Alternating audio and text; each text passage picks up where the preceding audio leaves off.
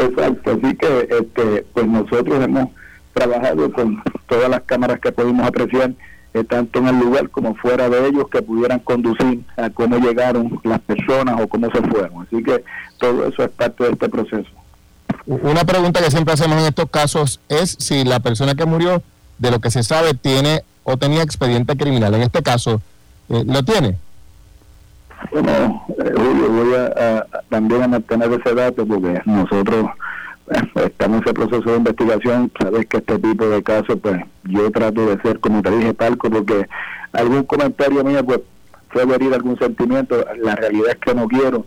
Sí te puedo decir que lo estamos trabajando bien responsablemente y en su momento, pues vamos a poder decir, ya con toda la prueba sobre la mesa, de esto es que se trata, que esto fue lo que ocurrió aquí y en esta dirección es que vamos.